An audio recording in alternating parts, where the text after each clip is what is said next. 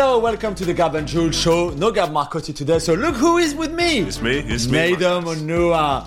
It's a bit of a special show, not just because you're here, Of but, course, but of course. for for the the program that we have on the show, the schedule, because we're going to talk transfers Mm-hmm. already, especially here in England. Not so much in the rest of Europe, where it's quite slow, but here.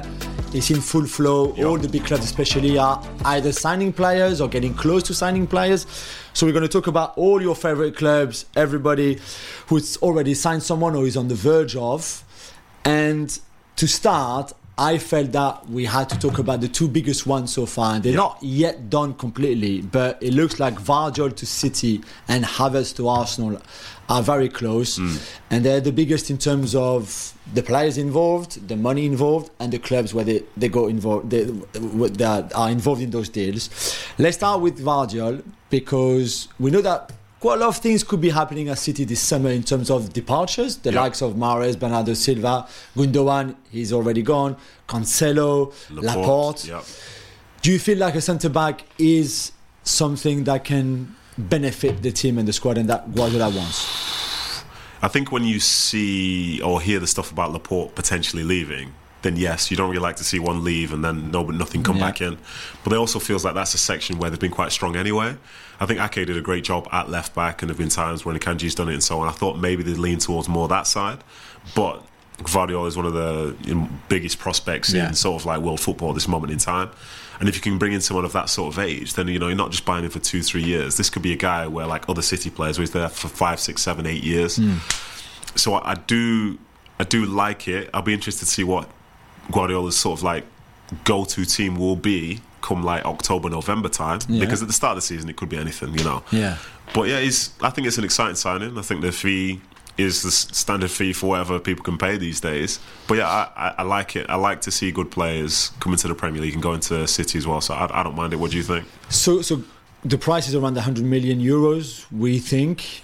Maybe like give and take, uh, which I think for someone his age, as you say, he's 22 years old, and there's been a bit of inconsistency at Leipzig in terms of why what he does on the pitch. Yeah.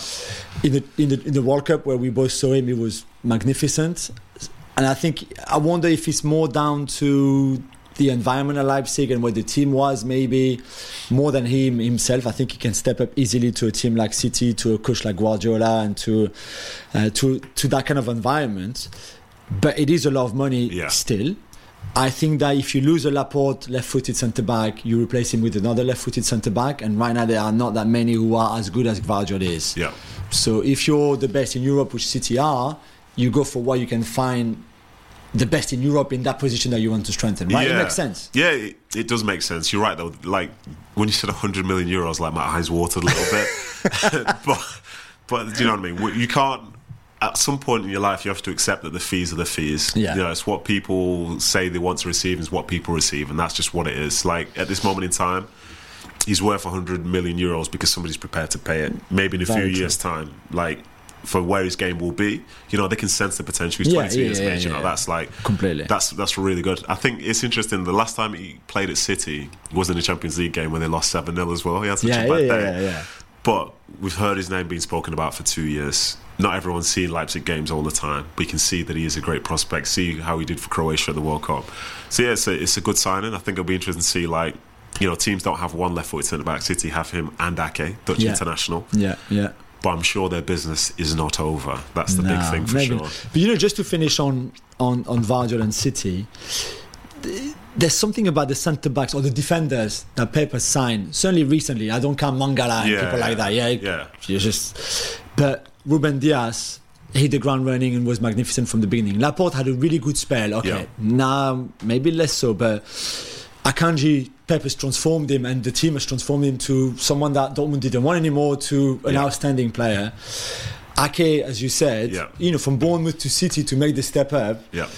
And I just think that Wenger used to struggle a bit with defenders at times, with certainly centre backs.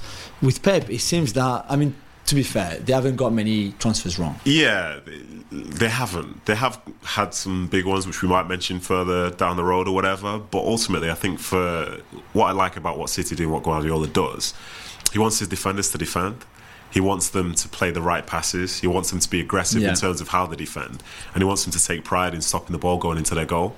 That mentality it seems like it kind of left football for a little while because the, when you looked at sort of attributes of players, for some reason, when it came down to recruitment for a few years, like defending wasn't even the top attribute. They wanted someone Yeah. that could play a diagonal ball or somebody Yeah, that can, yeah. you know what I mean, like drop into midfield or do all this stuff. But you talk about Ruben Dias, you ask, well, what's his best sort of like trait? He's a great defender. That's, that's it. Yeah, that's That- it. The one on one is it's just great, it's a yeah. great defender. Yeah. You know what I mean? And other players within that setup can do that. And as a consequence, then, like even when they're in possession, which is like sixty percent of the time in most games, they're not being asked to hit a seventy-yard diagonal ball. They're not being asked to thread through balls Yeah. to people in key areas. They're asked to be in the right place and to make the right decision, cover each other, be aggressive, try and win the ball back when you lose it, and ultimately just be there when it matters. And you know, you look at it, and now the pool of talent that they need or would like. Is far bigger than it would have been in the past Yeah, if you were asking for some of those more sort of like intricate parts of football. Yeah, no, that's very true. The other big one is Kai Havertz, obviously from Chelsea to Arsenal, for around 65 million pounds. I think 50 million plus 15 in bonuses. Um, some, some maybe I'll be skeptical about the move. Are you some? Are you some? I'm Or not. you- you're- I'm on board. Maybe at the beginning I was a bit like, okay, let me have a look into it. Kai Havertz last season, I, I'll give you more stats uh, in a little bit uh, in the podcast side of the of the show. But for now, what's what's your opinion? And the idea, I think, is that Arteta wants to play him as a number eight, like where Granit Xhaka was playing, basically. So on the left of the midfield three, Odegaard on the right, him on the left, and then whoever is the holding midfielder behind them. So I don't have issues with Havertz. Lots of other people have issues with Havertz. They talked about the chances he misses and so on and so forth. And he did miss those chances. You Yeah, can yeah. see them. That's what it is. But then I still remember him scoring the winning goal in the Champions League final to start with. I still remember what he was like when he was at Leverkusen. That is where he was with Yeah, yeah, Leverkusen. yeah, yeah. And I still think that he's somebody who moves very well, understands the game very well, and in a better sort of environment can really sort of like achieve the potential that I think still exists within him. Yeah. So I think it's a good sign. And I thought to myself, like, where was he going to fit in with Arsenal? Because I, I thought about their structure, thought about the nature of this like four three three as such, the, the fact that Xhaka and Odegaard are very different. Yeah. But there's a nice balance that goes in there. So I said, oh, maybe he's going to play in the front three. But I was like, well, there's Martinelli, there's Trossard, there's like Saka, Jesus, there's yeah. Saka. I was like, oh, I don't know. But maybe this is a statement from Arsenal that they're going to be on the front foot because if they're going to have a six holding next, and then in front of them you've got a Havertz and an Odegaard, nobody wants to play against that. No. You know, there might be sort of like defensive sort of like inefficiencies as such that might exist from being so progressive. Yeah. But I think he can play that role. And I think if Arsenal play to their potential, I think that really benefits him as opposed to like times we've seen him at Chelsea where he has to lead the line. And he's done a good job of it overall. But it's that final piece for Chelsea. I think if they himself and others would have scored more chances, they wouldn't be in the position they're in. Yeah, that's true. Where they're in mid table. So I, I don't mind it. What do you think? I think in terms of control of the game, and we talked a lot about it about City last season and Pep. This this like quest for almost full control or as much as control you can get in a football match. I think he's brilliant mm. because on the ball, under pressure, he'd be better than Xhaka. Xhaka had some really good passing and, like you said, brought something different in the sense that he was a bit more defensive. You know, he had that leadership qualities, etc. But on the ball, there is no doubt that Kai Havertz is better. And from all the stats that you can find, he's a great runner. Yep. So I'm not saying that defensively, you know, he's Franco Baresi. I'm just saying that he runs, he can press, he can counter press, he will defend, and he will help his his his defense and his midfield and all of that. I just think the versatility is something that Arteta likes. So hmm. even if he starts the season as an eight, he can play anywhere on that front three. Wide, maybe that's not his best position, but he can do it. Yep. He can play as a nine or as a false nine. You can play as a second striker if you slightly change your formation. So I think he brings you a lot of different options. Certainly, Yeah. he's 24. He still has a lot of experience, and as you say, he's a Champions League winner. So I don't think you're taking much of a risk by signing him, even if you think it's, it's a lot of money. And I also think he sort of he counters the Gabriel Jesus tendency quite well because if Jesus starts coming deeper and deeper and deeper, I think Havertz will sense that and he'll go Yeah. higher and go through the middle. And I think they're missing that rotation because sometimes if Jesus does come short, then there is like a gaping hole that's in the middle for them, and it'd be better if they had someone that could go into that space. And I think Odegaard's not really going to do that because Yeah. he prefers to be on this other side of the ball. But yeah, I think I think he's a really good player. I think some of the criticism he received last year. I think it's tough, I but that's the thing. If you miss, if you miss chances, people call you a bad player. Yeah. But when you watch the whole game, you know why they're still playing. So I think it's a good signing. I think for that sort of fee from a quote unquote, and I stress this as a quote, rival. then yeah, I think it's uh, I think it's a good deal overall. Yeah. So I've got I've got a start for you Uh oh. on Kai Havertz to kind of almost go along with the last point that you made. He so in the Premier League last season, Yeah. right? He was the second player who made the most off-ball runs into the box Yeah. In the whole season. The first one being Erling Haaland, as you would expect. Yeah. But he was the second. So those runs, whatever, if you if you play as a number nine, obviously those runs are going to be shorter from wherever you stand into the box. Yeah. So. But you, you can still, I guess, make the same runs from midfield Mm-hmm. into the box, right? It's just that the, the, the, the it will be a longer run Yeah. than as a number nine. Other stats, I know Chelsea were terrible last season, so make it what you want of those stats. But from a Chelsea squad point of view, Havertz had the most goals, the most shots on target, the most chances created, the more the most duel ones in the air or, or on the on the pitch. He won the most possessions of the last 30 yards of, of the first 30 yards of the opposition team. He had the most final third passes into the game. So basically, he did everything for that Chelsea team. And I wonder, Ned, if at some point Arteta and Arsenal looked at all those numbers, and as you all often said to me, it's all about perception and Yeah. what you know. And and you can look at Chelsea and say, okay, they finished 12. He had seven goals in 50 games or whatever. But if you look at those numbers, you think, okay, if you put those numbers into a better team with a structure that that suits him, Yeah. Then maybe the outcome could be much better than what we saw. Yeah, I, t- I totally agree. I think when you look at statistics, you can sort of create whatever narrative that you want to create, but some of the ones you've mentioned there, most people have never seen before or heard about. Yeah. But those are the key statistics that get people into the side. Because if you want someone that's going to score goals, I'm sure there's somebody in the fourth tier of English football that scored 50 goals last season. so bring them up to the Premiership. I'm sure that if that's if scoring goals is the only thing, course, yeah. that's, that's the easiest thing yeah, in the world yeah, yeah. but there's more to it. And I think some of those stats that you mentioned there, whether it's the one breaking into the box, like you said, only second to Haaland. Yeah. And everyone sees the Haaland runs and they say, oh, he's so good at getting into the box. But no one's saying that about Havertz. Yeah. The duel situation is really interesting as well because that's quite tough for people to do when you're faced with the amount of aggression that you can find from centre backs and defenders around you. That's impressive. The interceptions in terms of balls being won back Yeah, in that final third, that's that's really good. That's somebody that's on the front foot. Yeah.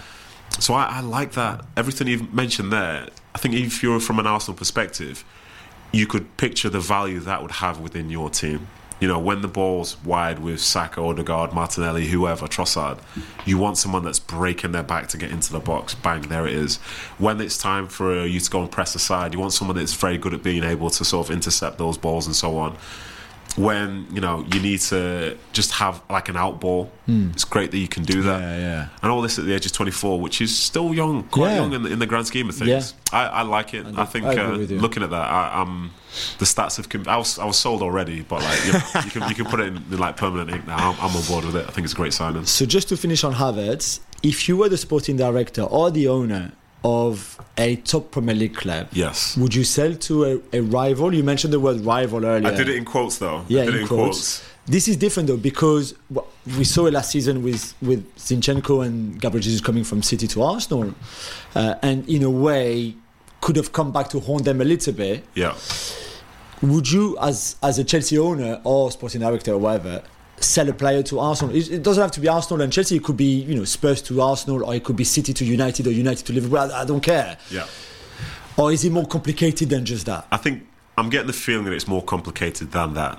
It sounds to me like Chelsea needed to let some people Yeah, go yeah this they summer. They need some money. Yeah, So if you need to let people go, it's great if you've got loads of offers. But what happens if you don't?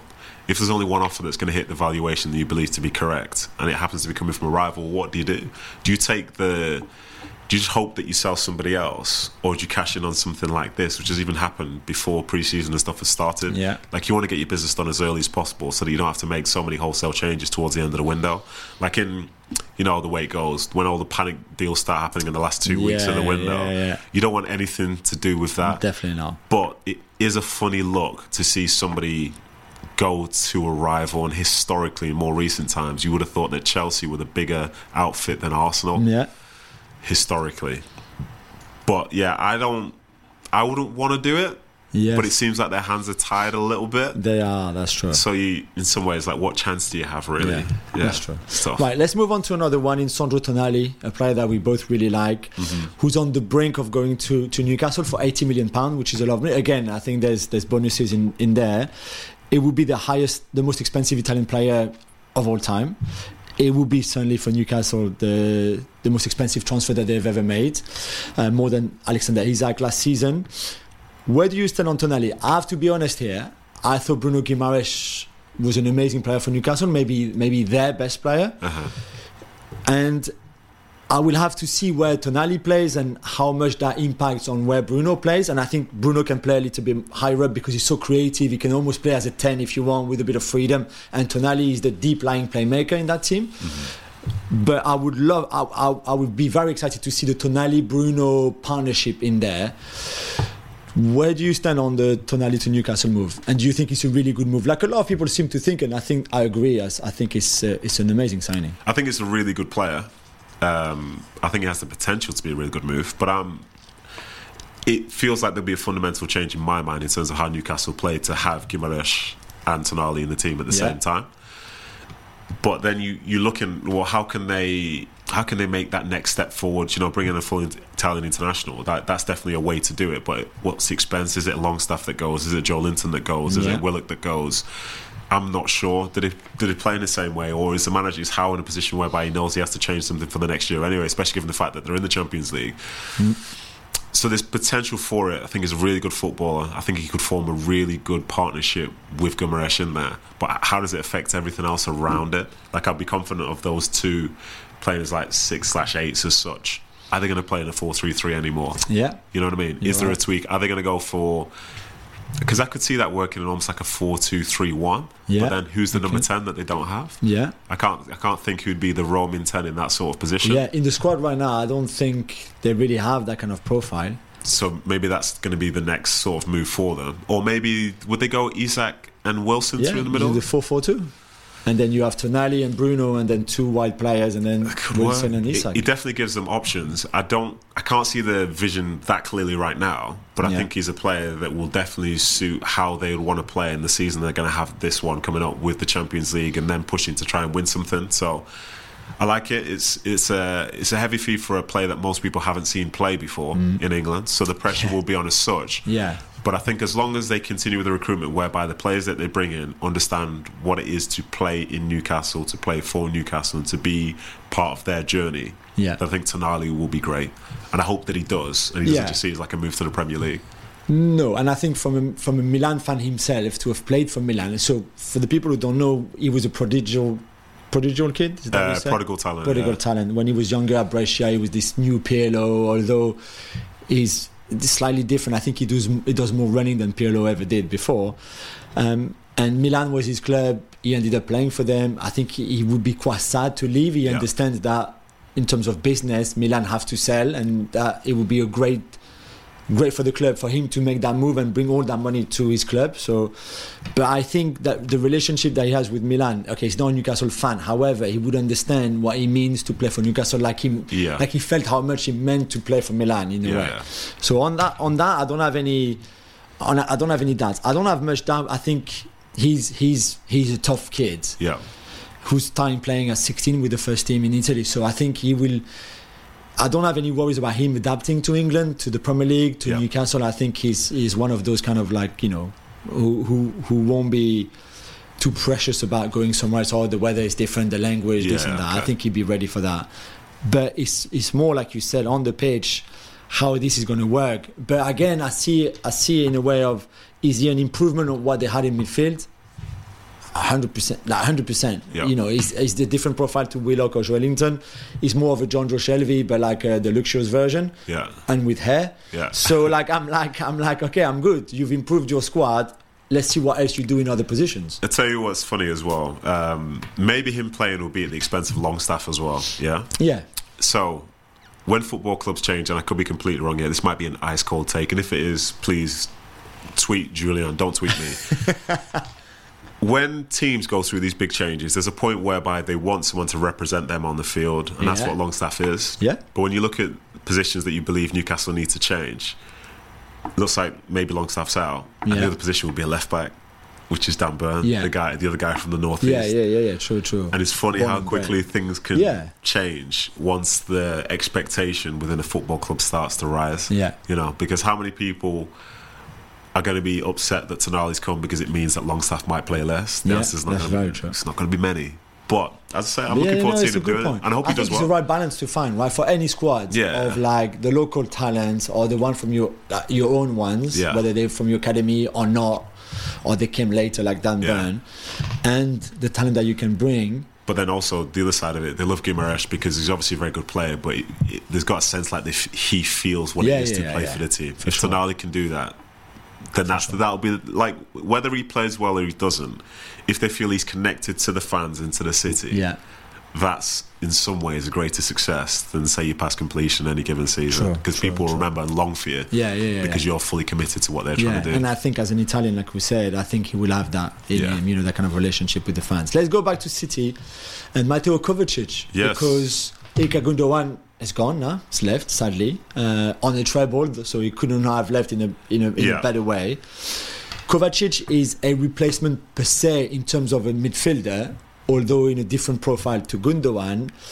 Do you like the deal to start with? Uh, he's 29. He cost, I think, 30 or 35, 35 plus yeah. bonuses with one year left on his contract at Chelsea. And and what can he bring to this City team? Again, it's one of those things where did Chelsea want to sell to a quote unquote rival? Yeah, I, yeah, I yeah. don't think so. I would not think so. Um, I like it. I think the the fee itself, relatively speaking, isn't as big as say some of the other ones that we'll see in this transfer Yeah. window. So that's a positive sign. I think bringing somebody in who's 29 means that these will likely be the best years of Kovacic's career because he understands the game. As you get older, you just see a different game. Physically, you can still do it, but mentally, you understand exactly how it works. Like City's, like the average age of City's team is getting towards late 20s already. yeah, 28, I think, the exactly, final. Yeah. and that's a bunch of players that did what hadn't been done before. Yeah. I think there's there's a benefit to youth. There's a bigger benefit with experience surrounding it. So I think somebody coming in that understands the league and understands what it's like to, you know, potentially go on and win things or whatever. Because he, you know, he won the Champions League two years ago, three Yeah. years ago, whatever And- it was. yeah. You know what I mean? So and he's been around Madrid. He's done everything. Yeah. So I think it's I think it's a good deal. I'll be interested to see where they see him playing because he's not Gundogan. I think that's a really clear and yeah, obvious yeah, thing. And it seems like City are perhaps in the market for another midfielder as well. yeah. But I think to bring in somebody that can be competing for a starting spot and not think that there's ever going to be a weakness should somebody drop out. Yes, that's that's the thing. That's Even the if he's a squad thing. member, you know that you can bring him on Yeah. and he will do his stuff. And the funny thing about City as well, just jump in, is like everyone's a squad member, whether we like it or not. Yeah, yeah, yeah, yeah. If I, if I, tell I lie, mean, some some are a bit Rodri, more. Rodri, Haaland, And KDB, K, he's still. yeah, KDB and Ederson. But the rotations that would happen in other places throughout the season, come the end of the season, you know what the starting eleven is. Yeah, yeah. But And Ruben Dias. Ruben Dias is a starter every day. Come on. Jules, the Manchester derby when it was six three. Uh, Ruben Dias was on the bench next to Laporte, and the starting centre backs were Ake and Akanji. Yeah, true, true, true. You know what I mean? I and that at the that. time, Yeah, that was, was the biggest game of the season. Yeah, yeah, yeah. So, again, as the season progresses, I think Guardiola is very good at sort of mixing most of the positions up. Yeah. And then by the end of the season, you know exactly what the team's going to be when every game matters to the point where if you lose it, everything's over. Yeah. But it'll be interesting to see how he does, how he fits in, what he adds to City, because I think he's a good ball carrier centrally as well. Yeah. So in the same that's, way, that's the thing. in the same way that they can move it around, I like it. You can break the lines with the pass, you can break the lines with the dribble, and I think he's fantastic for that. So I like it. And that's why I think he's such an added value to the squad because okay, De Bruyne can the De Bruyne pro- progressive carries are great Yeah. when he's on form and etc. I think Kovacic brings you another weapon like that, Yeah, and the press resistance that he has is amazing. So you're under pressure, and not that City are under under pressure a lot in games, but you know that he can receive the ball it. and yeah, break it and turn. His his turn and his first touches are so good. yeah, So I I like this deal a lot. I yes, okay. Another one uh, that happened a few weeks ago in, in Alexis McAllister to Liverpool from Brighton, but I don't think we discussed it together. Yeah. So I thought this was a good, just to have your opinion. We know that midfield was some what the area really where Liverpool had to do a lot of rebuilding, and I don't think they're over. I think they will go and get another one, maybe two midfielders. Whether Really, that's that many? yeah, whether that's Thuram, Kone, Caicedo, Lavia, whoever they go for, but I think there will be one for sure, maybe even two more. Where do you stand on McAllister to Liverpool? It looks it looks such a great signing for the money that they paid, the 35 million plus 20 in bonuses, so it could go up to 55, which is not the same Yeah. as 35. Why is it why is it so much less than the potential for Caicedo? That's the release clause that he put in his contract, which I thought was a very clever release clause to put in. When Caicedo signed a new deal in January after that failed transfer to Arsenal, that changed the dynamic because now he's the contract until 2028 with Brighton, and he's, he's got his hands tied far more than McAllister had. Um, but for someone who's 24 in McAllister, you think, 24 is the yeah, you think he can bring something Absolutely, to Liverpool like that? absolutely. I, the sort of definitely the second half of the season, Yeah. and even just the start of the season, the fact that he was such a key man for what Brighton were, I think that's so much credit to him. And Brighton, you know, they were probably the biggest surprise in all of last season, not because of the fact that you know where they finished, where they finished. It's the nature in which they did it. The fact that you could put them up against absolutely anybody except for Everton at home, and you'd be thinking like they're they're probably going to win. So. I think it's a really good signing. I think Liverpool needed some element of excitement because it feels like they're going through a bit of a transition as such. And I'm interested to see who he's playing instead of because they've still got the likes of Jones, as you know yourself, Yeah, who yeah, can yeah. step up in the My second boy. half of the season and get some points for you, fantasy football. Um, Yeah. but yeah, I'll be interested to see what that midfield looks like. But I like the fact that Liverpool, cities, and so on, they're looking at younger players because they're building for the future. Yeah. And even though these guys, you see a good player and sometimes you forget their age. But then when you see their age, I think that's what makes them greater because you know, for as good as they are now, they can still get better and they can get better and play a long time at your football club. Yeah. So it's a great signing, in my opinion. Argentine international, another penalty taker as well, Yeah. and someone that's going to be like linking the play really well, getting on the ball, controlling games. Yeah, he's a bowler as well. Yeah, that He's, he's nice, man. That's good. Yeah, it's It nice. That's that's annoyingly a great signing for Liverpool. it is as well. It is as well.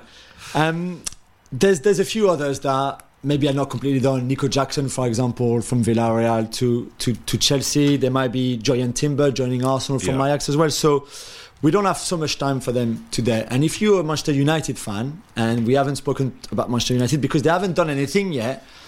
Uh, we will talk about Mason Mount later in the quick hits later on the show, so make sure you, you stay on with that. And we'll also mention that the potential players who could leave Manchester United, and there could be many, or at least a few, in the summer. So don't worry, Manchester United fans. We will talk about Man United, but it will be in the quick hits uh, part of the shows, not in this first segment. Do you know? So we are what June 25th. Yeah. So there's still the end of June, the whole of July, and the whole of August for Yep. this transfer window still open. yeah, From what we've discussed, and this to, just to conclude this segment about transfers, it's such an. If you look at you know Gvardiol and Havertz and Kovacic and McAllister and Tonali, and this is only the beginning. yeah, It looks like this could be a momentous transfer window, right, for English clubs only, because the rest, as we said, is quiet in England, is quiet in Germany, sorry, is quiet in Spain, is quiet in Italy, is quiet in France. This this is already huge from from an English point of view. yeah. It, it certainly is, and obviously some people from around the world will absolutely hate that. You know what I mean? Because that's where all the money is, apart Yeah, from you yeah. know in the Middle East. And I think what the reason why it's probably going to be huge is that because as it stands, I don't think any of those deals have triggered another deal. These are all deals that are independent Yes. of each other. Whereas as the window progresses, you start hearing about how such and such might move here. Of course, the domino effect, yeah. Exactly. And when the dominoes haven't fallen yet and already this amount has been spent and this amount of excitement exists, hmm. yeah, I think I think you could be onto something here. Why is. Yeah. old Jules, huh? Why Yeah, I know, I don't know, but and just to finish on that, the dominoes on strikers, Yeah. you know, from Kane to Osimhen to think Kane's Vlahovic leaving, yeah? to Jonathan David. He might not, but there will be a point where, like, I know Jonathan David, for example, him and his agent is just waiting. The price is 65 million that Lille have set. They believe some clubs will come, but that might only come once the striker starts to move. So once Vlahovic has moved, or Kane or Osimhen or you know whoever moves, then or Lukaku, then there'll be more space, and then it will be. So for me, the domino effect should be on strikers, and that will start. I don't know whenever it starts.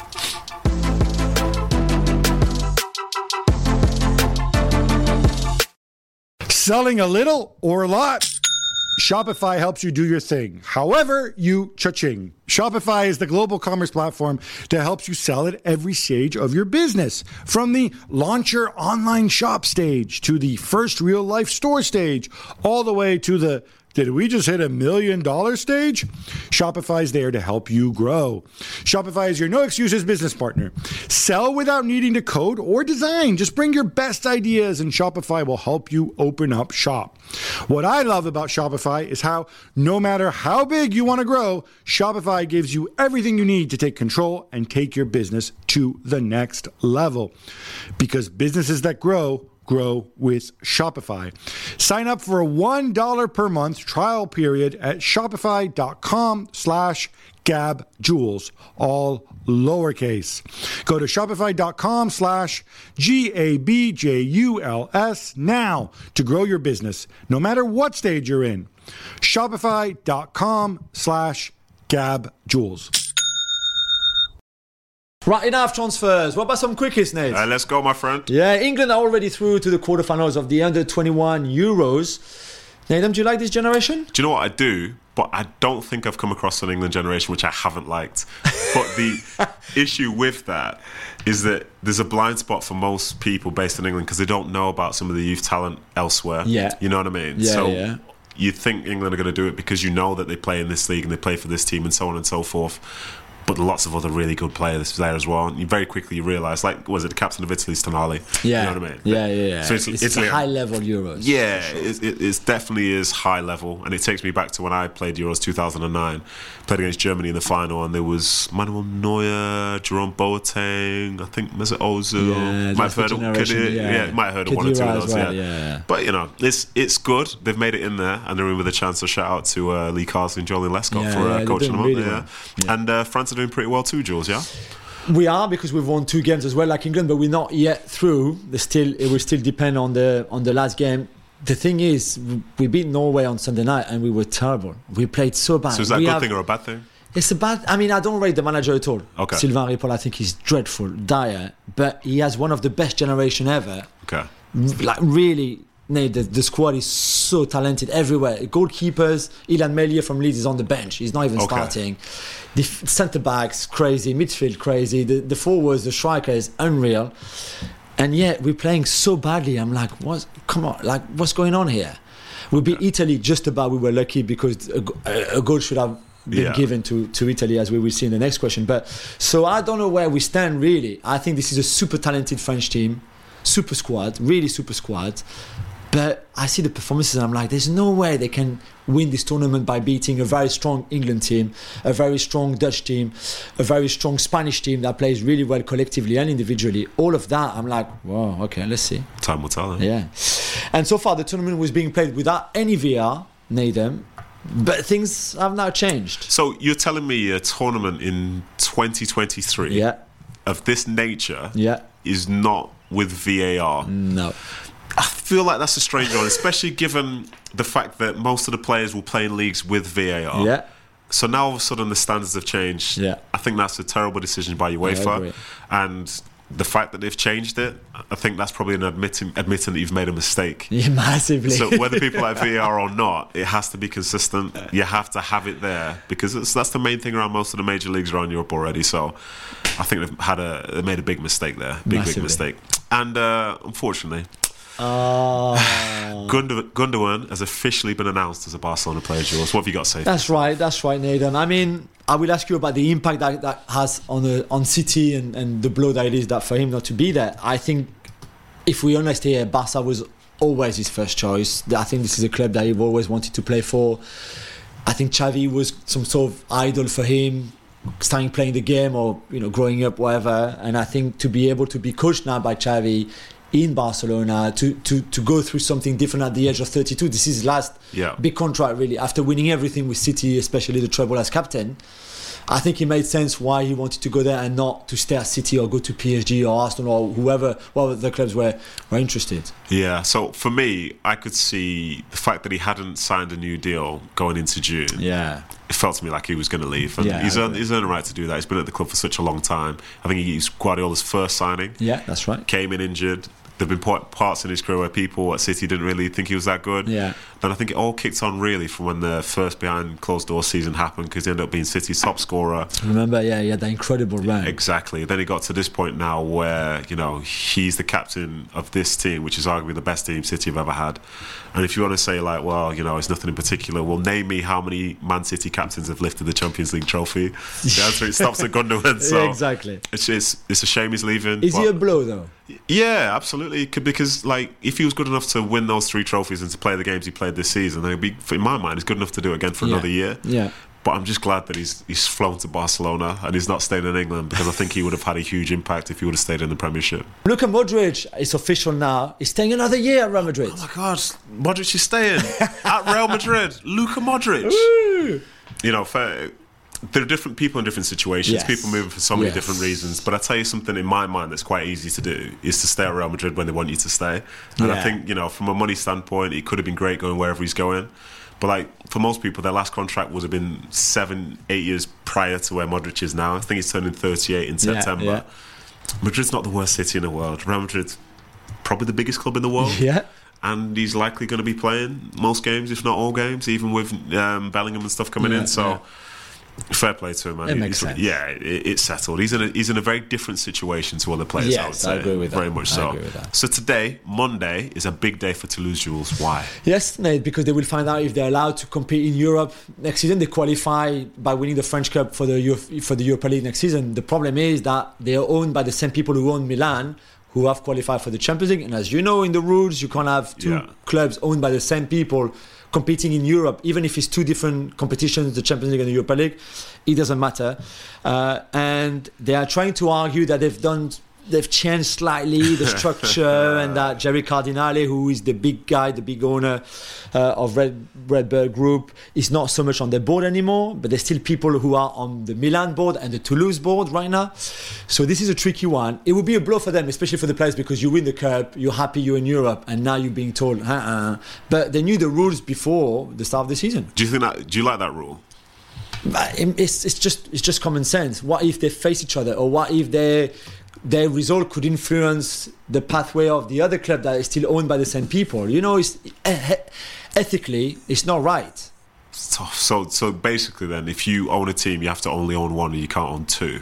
Uh, no, you can, you can own as many as you want. As It's long as they're they mediocre. play- No, not that. But they can't just they just can't play in a competition, the Champions League, where you can be dropped into the Europa League and face. What happens if Toulouse face AC Milan in the last 16 of the Europa League? What happens then? One team has to win. One team has to lose. Yeah, yeah, but you know what I mean. Like you could see why you think like, ah, this is not ethically right. Yeah, I know what you mean. I know what you mean. I'm not 100 percent on board, but I understand Okay, where you're coming from. enough. I Khalid, understand. Kalidou Koulibaly's career at Chelsea is over already. Nathan, after just a year in London, what went wrong, and why is he going to Saudi Arabia? You see, a year ago I was hyping up the move. I Me too, I said it's a great move. He was such Massively. a such a good player, such Yeah. good player in Serie A. I thought he'd come over, transition well. This was after winning the. Um, CF as well. Yeah, what I yeah, mean? yeah, yeah, the AFCON. AFCON, yeah. So I was like, this everything's great. But Chelsea's year, oh, it's broken a lot of people, hasn't it? Massively. it really has. I think he only started, I think, 23 league games. You know, this is a guy That's that was difficult. captain Yeah. previously in, in Serie A, so I could see how that's not worked out too well. And also, like, think there's a bias when you're in England to think that everyone needs to stay in England and how this is the best place to be. But I think for him, getting an offer to potentially go out to Saudi Arabia at the age of 32, Yeah, that's one thing. I think he's uh, he's of Muslim faith as well, so probably be surrounded by more like-minded people over there. Yeah, You know what I mean? yeah. So for as good a city as London is, like there's lots of people who are here as part of their journey, not their final destination. So it's a shame it didn't work out. Probably didn't play to his own standard. Neither did Chelsea. yeah. but- I mean, overall, as a team, when you've got a No. team so mediocre around you, it's difficult. It would be a difficult even for you. Yeah, I don't know about that. I don't know about that. Maybe, maybe not for me. But yeah, it's, it's a shame that it worked out that way. But you know, good luck to him and anyone else that has to find a move to sort of find happiness, essentially, whatever inspires them.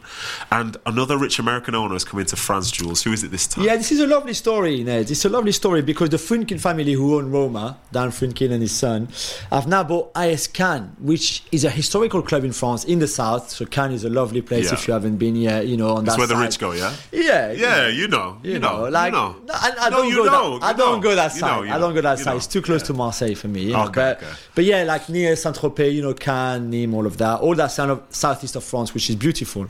Uh, they've just gone back up to the fourth division. They used to be in the top flight. You know, Zinedine Zidane started his career there. Patrick Vieira started his career there. They used to be a really, really good club.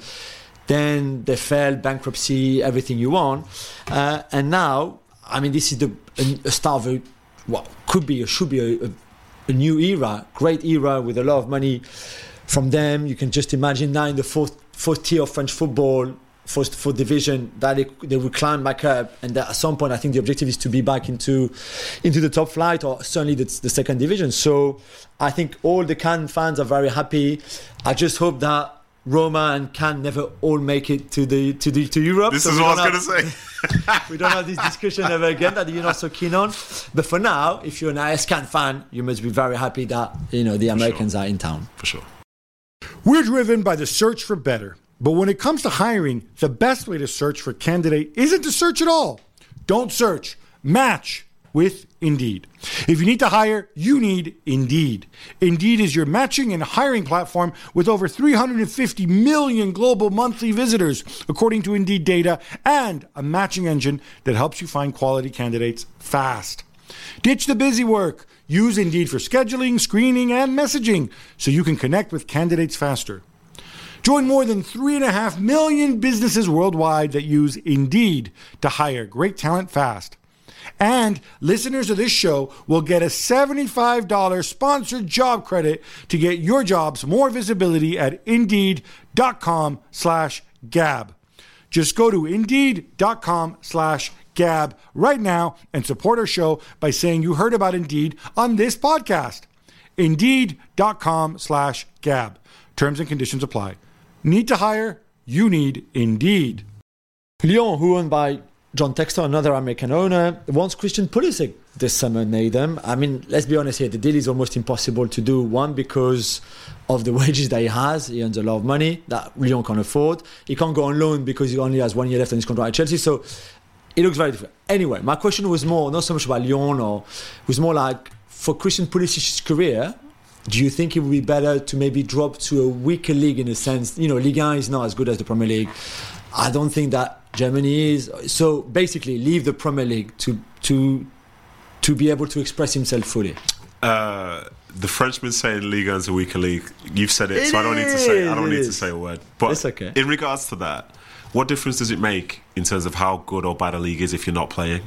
Like if you're on the sidelines, you're on the bench, you're not being selected, you're not first choice. No, then, true. you, then you as a player, the feeling that you have isn't a good one. And if he does go to play in Ligue 1, then he knows Lyon, he knows the history of Lyon, he knows the rivals that they'll have in that league, and he knows of the opportunity. This is like one of the, not to say that they're the same, but like there's a reason why certain players will go and sign for Rangers or Celtic, and it's not to play in the Scottish League. Yeah. It's to play for those teams and get a chance to play in Europe and to test yourself on that sort of level, a chance to go there and feel a different sort of pressure about having to win more games than say in other places that they might find themselves. So I don't I, I don't mind it and I think if he can go somewhere and play and feel like he's back to his usual self, then he'll probably believe that doors will be open for elsewhere. But again, like what matters to him, likelihood is he's playing for the USA long term. Likelihood Yeah. is he's Yeah, playing yeah. for the USA at a World Cup or whatever in three years' time, whatever. So let him do it. Like it's not we're talking about Lyon as if it's, you know it's just a club that no one's ever heard of before. You'll have opportunities. Yeah. You'll be with good players. I, I don't mind it. What do you think? But I, I just think that if he wants to stay in the best league in the world, which is where he is in England, is that better for his career or is he in a position now after not playing much for Chelsea where you know what, I can drop a level in a way, even go to a good club in Spain, for example, let's say like a Sevilla or someone like that, and then rediscover his best form. Instead of maybe go to a Newcastle, for example, or a team like that, and then he's still finding it difficult because he's still the Premier League, because the level is so high, the demands, everything. That's what I'm wondering. Yeah, he's, he's capable of playing in the Premier League, but I just think, like you mentioned Newcastle, but I'll take them aside for a second. If you go to a team that's like mid-table in the Premiership, for example, and you do well, it doesn't mean that you go higher. I feel like your appeal's yeah. greater if you're doing well for a team that's perceived to be bigger elsewhere. That's my Yeah, take yeah, on yeah, it. yeah, so yeah, yeah. That- I, I think it's a different challenge. You might want to stay in England and so on, but I think as soon as you leave one of the big clubs in England and you go to another club in England, you realise the experience is far different to, Yeah, to elsewhere. So I think true. there is a benefit of trying to keep to the highest level you can, even if a club isn't in a league that's as strong. Go to a club where the standards are still high to the point where you're expected to win, Yeah. as opposed to a place where you hope to win. Yeah, yeah, that's true. So remember the big fights between the USA, Mexico, and the Concacaf Nations League? Yeah. Yeah, go on. So what happened? Oh, so we had the sanctions that uh, fell out yesterday, I think it was. So if you don't, if you haven't seen it, you remember the USA won 3 0. It was a high tense game. There were problems in the crowd where they were, the Mexican fans were singing like homophobic chants and stuff like that. It was not, it was not, it was not a nice atmosphere. And four players were sent off. McKennie and Dest for the US, Montes and Arteaga for, for the Mexicans. One, there was a fight first from a really bad tackle from Montes on Balogun. Yeah. And then the reaction, you can imagine the brawl, and McKennie got involved. His shirt got pulled and, and destroyed completely. Uh, and then later on, Dest and Arteaga had this kind of like almost like a boxing fight kind of things. So they're all going to be banned for. So they got a, a natural one game ban for the red card plus three from the CONCACAF uh, kind of discipline committee, which is heavy. McKennie and Dest were not involved in the Gold Cup with the US right now anyway, but the other two would have played for Mexico, so it's a big blow for them. And I'm just glad. Listen, the, the rivalry between Mexico and the US is a great rivalry in many respects because two close countries, two football powerhouses in the you know in North America with Canada now, but still, so I like the rivalry. I don't want I want those games to be tense. I don't want to see those fights though. Yeah. I don't want to see fighting. I don't want to see bad tackles. I don't want to see anything like intimidation, provocation. I don't want this. Is it is it off the back of the result though? Was it Yeah, yeah, during the There was a bit of that. Yeah, yeah. I guess the frustration from if you see the Montes tackle, it's from behind. Balogun just got the ball off him, and it's just you know like one of those kicks from Yeah. behind. This is uh, this is one of the like paradoxes as, such within sport. If there's ever a game which I played in and we lost quite badly, at the end of the game you'll get criticised by managers, directors, and so on, and saying the worst thing is none of you even got a yellow card, none Yeah, of you even you showed cared. it. Yeah, Yeah, like you didn't show care. that you care. Yeah. So and then the you, anno- yes. So this, this is a group of guys showing that they care by just doing something that wasn't football related. And I'm with you. Like I like like it when football's football. Yeah. But I think that rivalry itself will always bring moments like this when the scoreline is going the way that it does, especially. You know, because it matters so much to all of them. That's such a big rivalry, and we can't get a feel for it. But really, it is it is huge. yeah. Benjamin Mendy is back in court today in Cheshire, Nedum. Yes, he is. Yeah, I think it's two more cases which they couldn't reach a verdict for um, just from a few months ago. You know, he's it's been quite a few uh, years for him. Yeah. Um, I think he was cleared of all the other ones, but they couldn't reach a verdict with these Yeah, next two. yeah. So I don't know what the future looks like for him. But he's now not a Man City player as of the 30th Yeah. of June, essentially. So it's a tough spot to be in for him and all those involved. I think I just hope that the right decision comes to the player, and then from there, who can really form like a proper opinion about it. Yeah, I agree. But yeah. Um, Alejandro Camano is Ashraf Hakimi's agent. That's he's, right. And he's not happy with Kylian Mbappe's mum, Jules. Why? No, he's not happy at all. Um, Kylian, Kylian Mbappe's mom has decided to become a football agent. Okay. So she created a structure. She will have. She doesn't have a, a an agent licensing at all, but she will work with people in France who are official agents with the, the official license. And right now she's got two clients, of course, her two sons, Kylian Yeah. and Ethan, who is 16 who play, or 17 who plays for for PSG in the 19s. I mean, they're great clients to have. However, I think she would want to have more, and because of the very good. Uh, relationship between Ashraf Hakimi and Kylian Mbappe, how how good friends they are. They've they kind of briefed and you know leaked a few stories that there was a possibility for Ashraf Hakimi to join the structure of Kylian Mbappe's mum and become another player represented uh, by by Mbappe's mum. To what Camano was furious with, did an interview almost just to talk about that in Spain by saying, "Hang on a minute, what is this about? She's not even an agent. She's just the mother of a of a player, albeit a great player, but still, uh, you know, you don't do things like this. And by the way, PSG don't even have a manager, so let's see what happens for Ashraf when they finally announce a manager." So it all went into complete directions. The Mbappe camp is saying, like, "Listen, we haven't said anything. We're not talking about that anything. If Ashraf Hakimi wants a new agent, then." You know we could be here but i just i just i don't know i just both on both sides Kylian Mbappe's mum becoming an agent, and then Camano feeling threatened in a way. I just think this story is bonkers. Yeah, it is. And respectfully, and I mean this respectfully, actually, maybe I don't mean this respectfully, I don't think anything good's ever come from an interview with an agent. So I'm going to say just, Yeah, let's true. just let's just stop it right yeah, there. that's Stop very it right true. there. Sergio Busquets is an Inter Miami player and joins Lionel Messi there in MLS. No surprise there. Listen, Messi gets what Messi wants, huh? Let's Yeah, see. Let's see who else is going to join. I Played against him one time. Maybe he wants me. I don't know.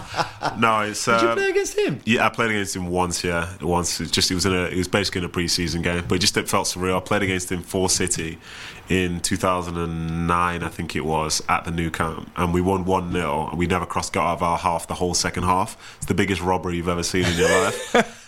but yeah. It, it- Sergio Busquets is an Inter Miami player. Is not a sentence I thought I'd ever hear in my lifetime. But then again, it's then it follows and joins Messi there.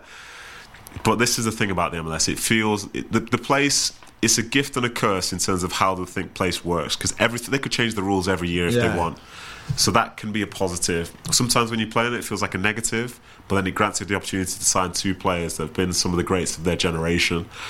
So good luck to him, but I can't imagine the fact that those two players are now officially going to be playing for the worst team in MLS I know they are. Let's remind everybody they are the worst team in MLS. team in MLS. And I'm just trying to think, well, the league obviously wanted him to sign. The other clubs have tried to get him to sign. Well, how's it going to look when Messi's like doing nothing? Like, oh, Busquets is doing nothing. Like, I hope they can buy into it, what it means, and what they mean for the league. But at some point, football has to be a priority, and I think they're going to be in a, somewhat of a tough situation. I mean, I think you know for Busquets and. And Messi is going to be an inspiration, I think, for, for generations in, in the US. Great. I think Busquets, if he, again, if he plays well and not have like a Pirlo esque experience, that kind of stuff. But there's one quote that I just wanted to say on the show about Busquets that Vicente del Bosque said. He used to say, if you watch the game, you don't see Busquets. If you watch Busquets, you see the whole game. Yeah. And I think this is so perfect. And okay, now he's 34. He's, he's never been quick, but he's even slower now. But the football IQ will still be there. So I hope that he's still good enough, like you said, to inspire some kids in the US or whatever age you are in the US to just watch him play, whether you watch on TV or just go to the game and just and just see the game the way he used to see. I, or I think sees it. himself and Messi will really benefit the players that are around them. I think they'll benefit Yeah. the ones who play against them like a few times in the year. But the reality of it all is like that star power that's been brought to the MLS. If it brings more American eyes to watch the game, they might not necessarily notice the details True. that define how True. good Busquets is. Yeah, yeah, true. I hope they can find a way. But then also, like respectfully, again, the players that those two will be playing with now will be the worst players they've played in probably since they were in the That's academy. the thing.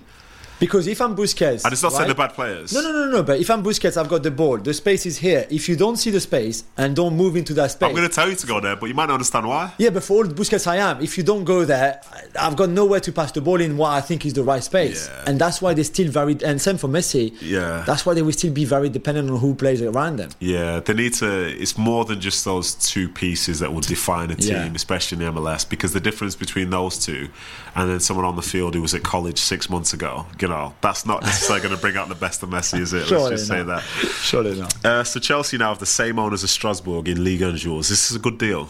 Oh, I mean, you know, I'm not too convinced about multi-club ownership in general. Yeah. Uh, I think it can work for some, and certainly maybe for the Red Bull Group with Leipzig and Salzburg and Liefering and and that kind of stuff. I'm not sure it works that well for City, for example, in uh-huh. general. And I don't know. I don't know what's going to happen with Chelsea and Strasbourg. Strasbourg felt that they need more investment to get to the next level. They have one of the best fan base in France, one of the best academies in France. They produce really, really talented youngsters, so that's good. I can see the attraction from a Chelsea point of view. I just want to see how the collaboration works and if it does work. You know, they're saying in Strasbourg, oh, we're going to get 25 million to spend now in the summer. Okay, I want to see that money there and I want to see the, the spending. Yeah. From a Chelsea point of view, what you've got first first option on those kids that come out of the Strasbourg academy, that could be good. But like like in every academy, you have cycles. One year you'll have a great promotion. The year below is not as good. The year below is even worse. So how much does that bring you? I don't know. But the Chelsea owner, like Clear Lake and Todd Boehly, and they were really keen on having more clubs and doing the multi-club ownership. This is the first step. There will be more. let's see. But they seem happy in Strasbourg for now. We've also seen multi-club ownership turning really bad. So I don't know. I don't know. It's an interesting one. Ruben Neves is officially a Al Hilal uh, player. He's 26, Nathan. Yes. Um, Does that make sense to you? do you know what? Uh, what I would say, I think that if, if you're going there at 26 compared to 32, I think you will have something in your contract that allows you to go somewhere else afterwards. I think there'll be something in this Okay. deal that would allow him to come back to Europe or to go elsewhere. And I believe that even if he plays there for three years, he's still got his best years ahead of him. Yeah. so he'll still be a value. But I think the only way he'll go is if he has an assurance that he can go elsewhere if it doesn't work out, if he obviously sees a better offer as such. So I think it is a shame to see someone of that quality go away from like the mainstream sort of like leagues and stuff that we see. But he'll be back in Europe. If he was 31, 32, you could be there for three years. No one's Yeah. gonna no one's gonna sign you at 34. Yeah, yeah, that's true. But at 28 or whatever, I think he gets the option. So I'm not. I'm not going to cry too much about that one, and I think the way that sort of like football owners and stuff can be can be creative these days, I wouldn't be surprised if we see him uh, back in Europe sooner Yeah, than later. yeah, but I I, prefer not to I speak agree. in case I get into trouble. Anyway, uh, so Neymar has publicly backed up the Carlo for Brazil plan, Jules. Yes, that's right. There was a, a big charity event for Neymar's foundation where they raised a lot of money, which was really good. Where he gave an interview, he talked about the injury and how difficult the last few months have been for him, which I can understand. I'm sure, like as a player, you never wanted to be injured because you never wanted to miss anything, which I completely understand.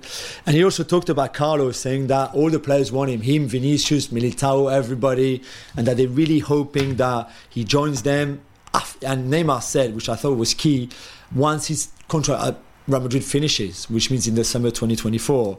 Um, so clearly the plan seems to be they let Carlo finish it, doing that last year at Real Madrid, and then when he's out of contract and a free agent, he comes to Brazil, even if that's going to be very close to the to the to the Copa America, for example. They're ready to wait a year and have like some sort of interim coach or whatever they're going to do between now and when Carlo is available. So I think it's good that he spoke publicly about it on record to say like, yes, we want Carlo. We believe Carlo will be great for us, and we're all very excited. So now I guess the ball is in Carlo's court in the sense that if he comes out and say, yeah, this is the plan. I've got one more year with Real Madrid. I do it as best as I can, and then I say yes to Brazil and move over, and then we can start to get all excited about it because this should be this should be very exciting. Carlo Ancelotti with all that talent in Brazil mm. should be good. When you need mealtime inspiration, it's worth shopping Kroger, where you'll find over 30,000 mouthwatering choices that excite your inner foodie. And no matter what tasty choice you make, you'll enjoy our everyday low prices, plus extra ways to save, like digital coupons worth over $600 each week. You can also save up to $1 off per gallon at the pump with fuel points. More savings and more inspiring flavors make shopping Kroger worth it every time. Kroger, fresh for everyone. Fuel restrictions apply. Rafa Benitez is back on the bench, Neds, but maybe surprisingly at Celta Vigo. So they were 13th last season, yeah. Yeah, The fight until the end against relegation. massively, Okay, and goes through a lot of managers. massively. Okay, so um, managers and head coach roles are the most interesting thing in the world because I thought because you get sacked and your value goes up because you're available. So Yeah. when a new managerial role comes in, That's it's like, true. oh, you're linked to this guy, but you've just lost your job somewhere else because they said you were incompetent. But now all of a sudden you're exciting to somebody, and I think for Rafa Benitez, there's only a certain amount. Of, he's reached that the end of that cycle where there's only a amount of times you can lose your job before you can't then pick and choose where you're going to go. So you mean there's a point where big clubs stop being interested in you? I think so, yeah, because they you're tried and tested, Yeah. but you're not in fashion. Yes, yes, yes. So he seems and sounds like somebody that's desperate to be involved in coaching. Yeah.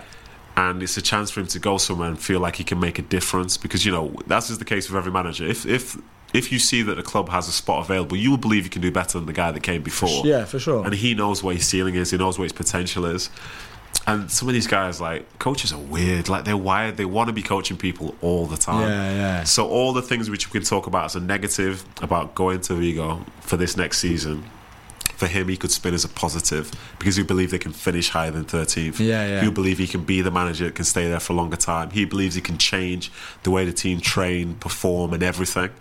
And in some ways, it's a it's a big coup for them. But then, if as a manager, if you had five different offers and you chose Celta Vigo, I think that's a bigger red yeah, flag. yeah, I see what you mean. But when the job's available, like it's a bit like the, the Claudio Ranieri who Yeah. you know went to Serie B, the second division in Italy. I think because there was nothing else, and there, it was a romantic story to go by then. It's worked great because he got them promoted. But this is similar, unless he thinks that okay, if I do well with Celta, then maybe a club like I don't know Betis, who right now are not interested in him, and also have Pellegrini as a coach. But like I, I, I, I took Betis, I couldn't take an, a, a better club than Vigo, where he thinks like if I do well with Celta and kind of prove myself again after all those years without a club, then maybe bigger club then comes the problem is if he gets signed from Vigo in six months because things haven't worked out it's even worse than it was before right Um, I'm going to say no okay because if he was in demand now, then fair enough. But if he's not really in demand now as such, and he finds that job, then when he gets sacked at Vigo, at some point his name is still Rafa Benitez, and he Yeah. can say, Yeah, yeah. you can spin it well. He didn't work at Vigo because of X, Y, and true Z. true which a lot of them do right So there's, there's, some, there's something about pride that always makes sure that it's never your fault. Let's just remember that. Uh, so Lindsay Horan has signed a perm- permanent deal for Lyon Jules. Yeah, I think this is big news. Nathan, the US international, who's, who's part of the roster with the US to go um, to the World Cup in Australia this summer. She was there on loan before. She'd been she had an incredible uh, last 18 months really where she won the Champions League she won two French titles she won she won the cup as well. She's been great for Lyon uh, and I think they were really keen on on signing her permanently which they did. So I think this is a really good signing. I think it's good that it's been done before uh, the, World, Cup, starts and yeah. before she even travels. Yeah. so she's got peace of mind. I mean to, to, to tell you Horan is one of the best players in the world right? Yeah. there's no doubt. The uh, the transfer fee is 250,000 euros Like euros. with, with a 50,000 50,000 euros bonus. So you know we, we talked We're before. at the world, start, yeah. Like this is crazy. We're talking And- hundreds of millions, I know, and I'm not saying that those transfer fees should be higher or that the main should be lower, whatever. I'm just saying like for one of the best players in the world, you pay 250k to sign her permanently is just crazy. Listen, uh, QPR signed me for 3.75 million pounds. Like, Three point seven. It's, incre- it's incredible they got me for that value. Absolutely incredible. Let's just let's How much would you be worth today? Because that was what ten years ago. I don't know. These days, you trade me in for a pack of biscuits or crisps or something like that. That's usually enough.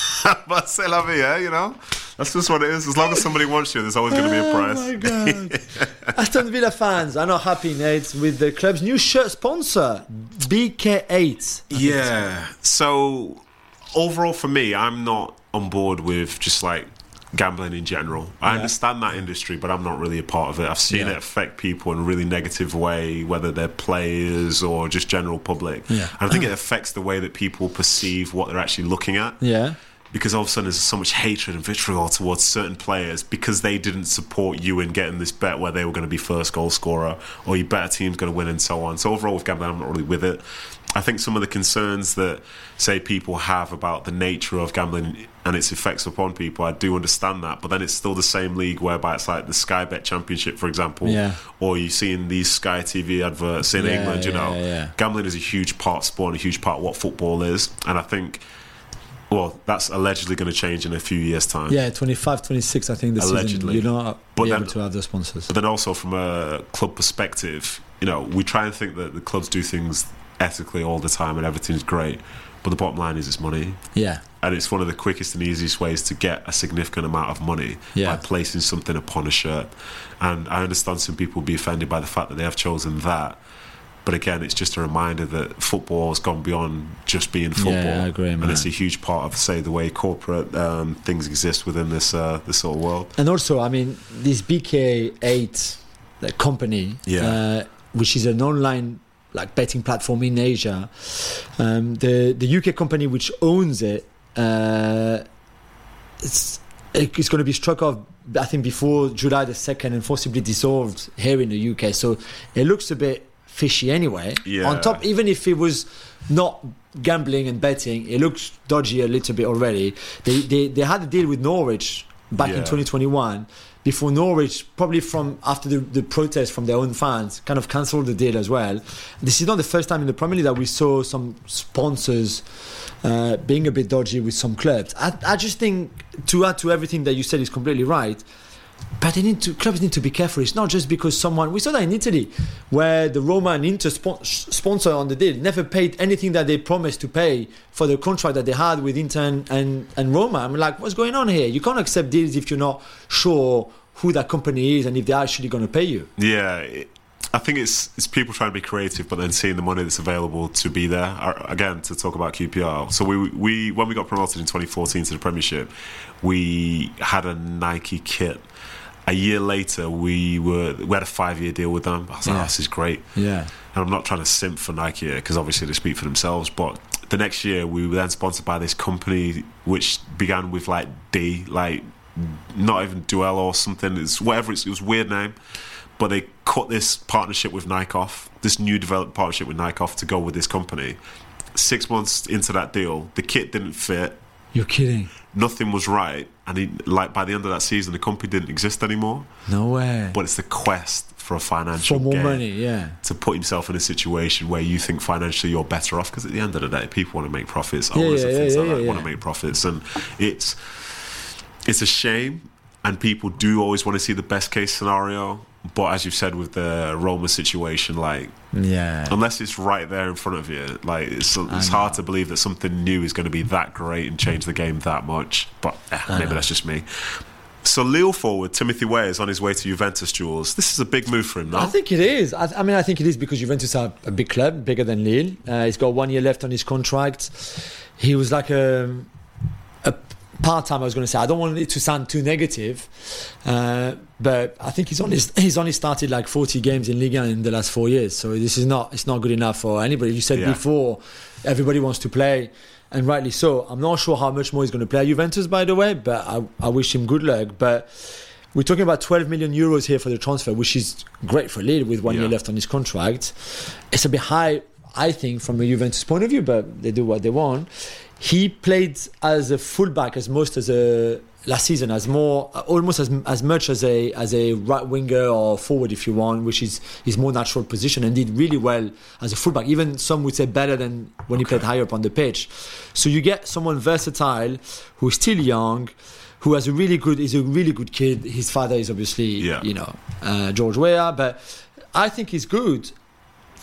Does that mean that Juventus is going to go a bit younger, use more young players from their own academy, from players like Timothy Weah? Let's hope so. I just hope that he gets to a level in terms of maturity and experience everything where he's going to actually earn a starting place in that team, which would be great for him. Because if you leave, if you leave Lille as a sub to go to Juventus as a sub, I'm not sure how much you've gained in here. how old is he 23 now. Okay. I think at some point you're no longer a young player. And Yeah. that point is probably going to be when you move from France to Italy. And there's going to be a different level of expectation put upon your shoulders. And if you think that they're going to bring you in and just say, oh, you can just sit on the bench, like within a year before you know it, you might be somewhere even, not, not, sorry, you won't be somewhere worse. But you might be in a more difficult situation because now there's no history to fall back on to say Yeah. that you're somebody that people should want.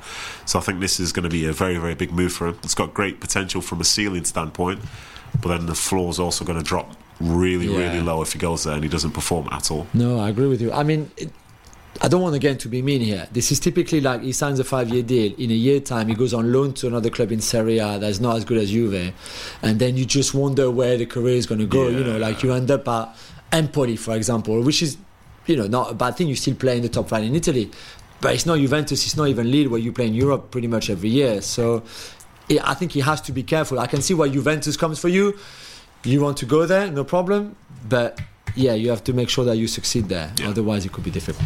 Manchester United are ready to let Harry Maguire and Jadon Sancho go in case of a good offer. If a good offer is submitted this summer, Neds. Does it make sense to you?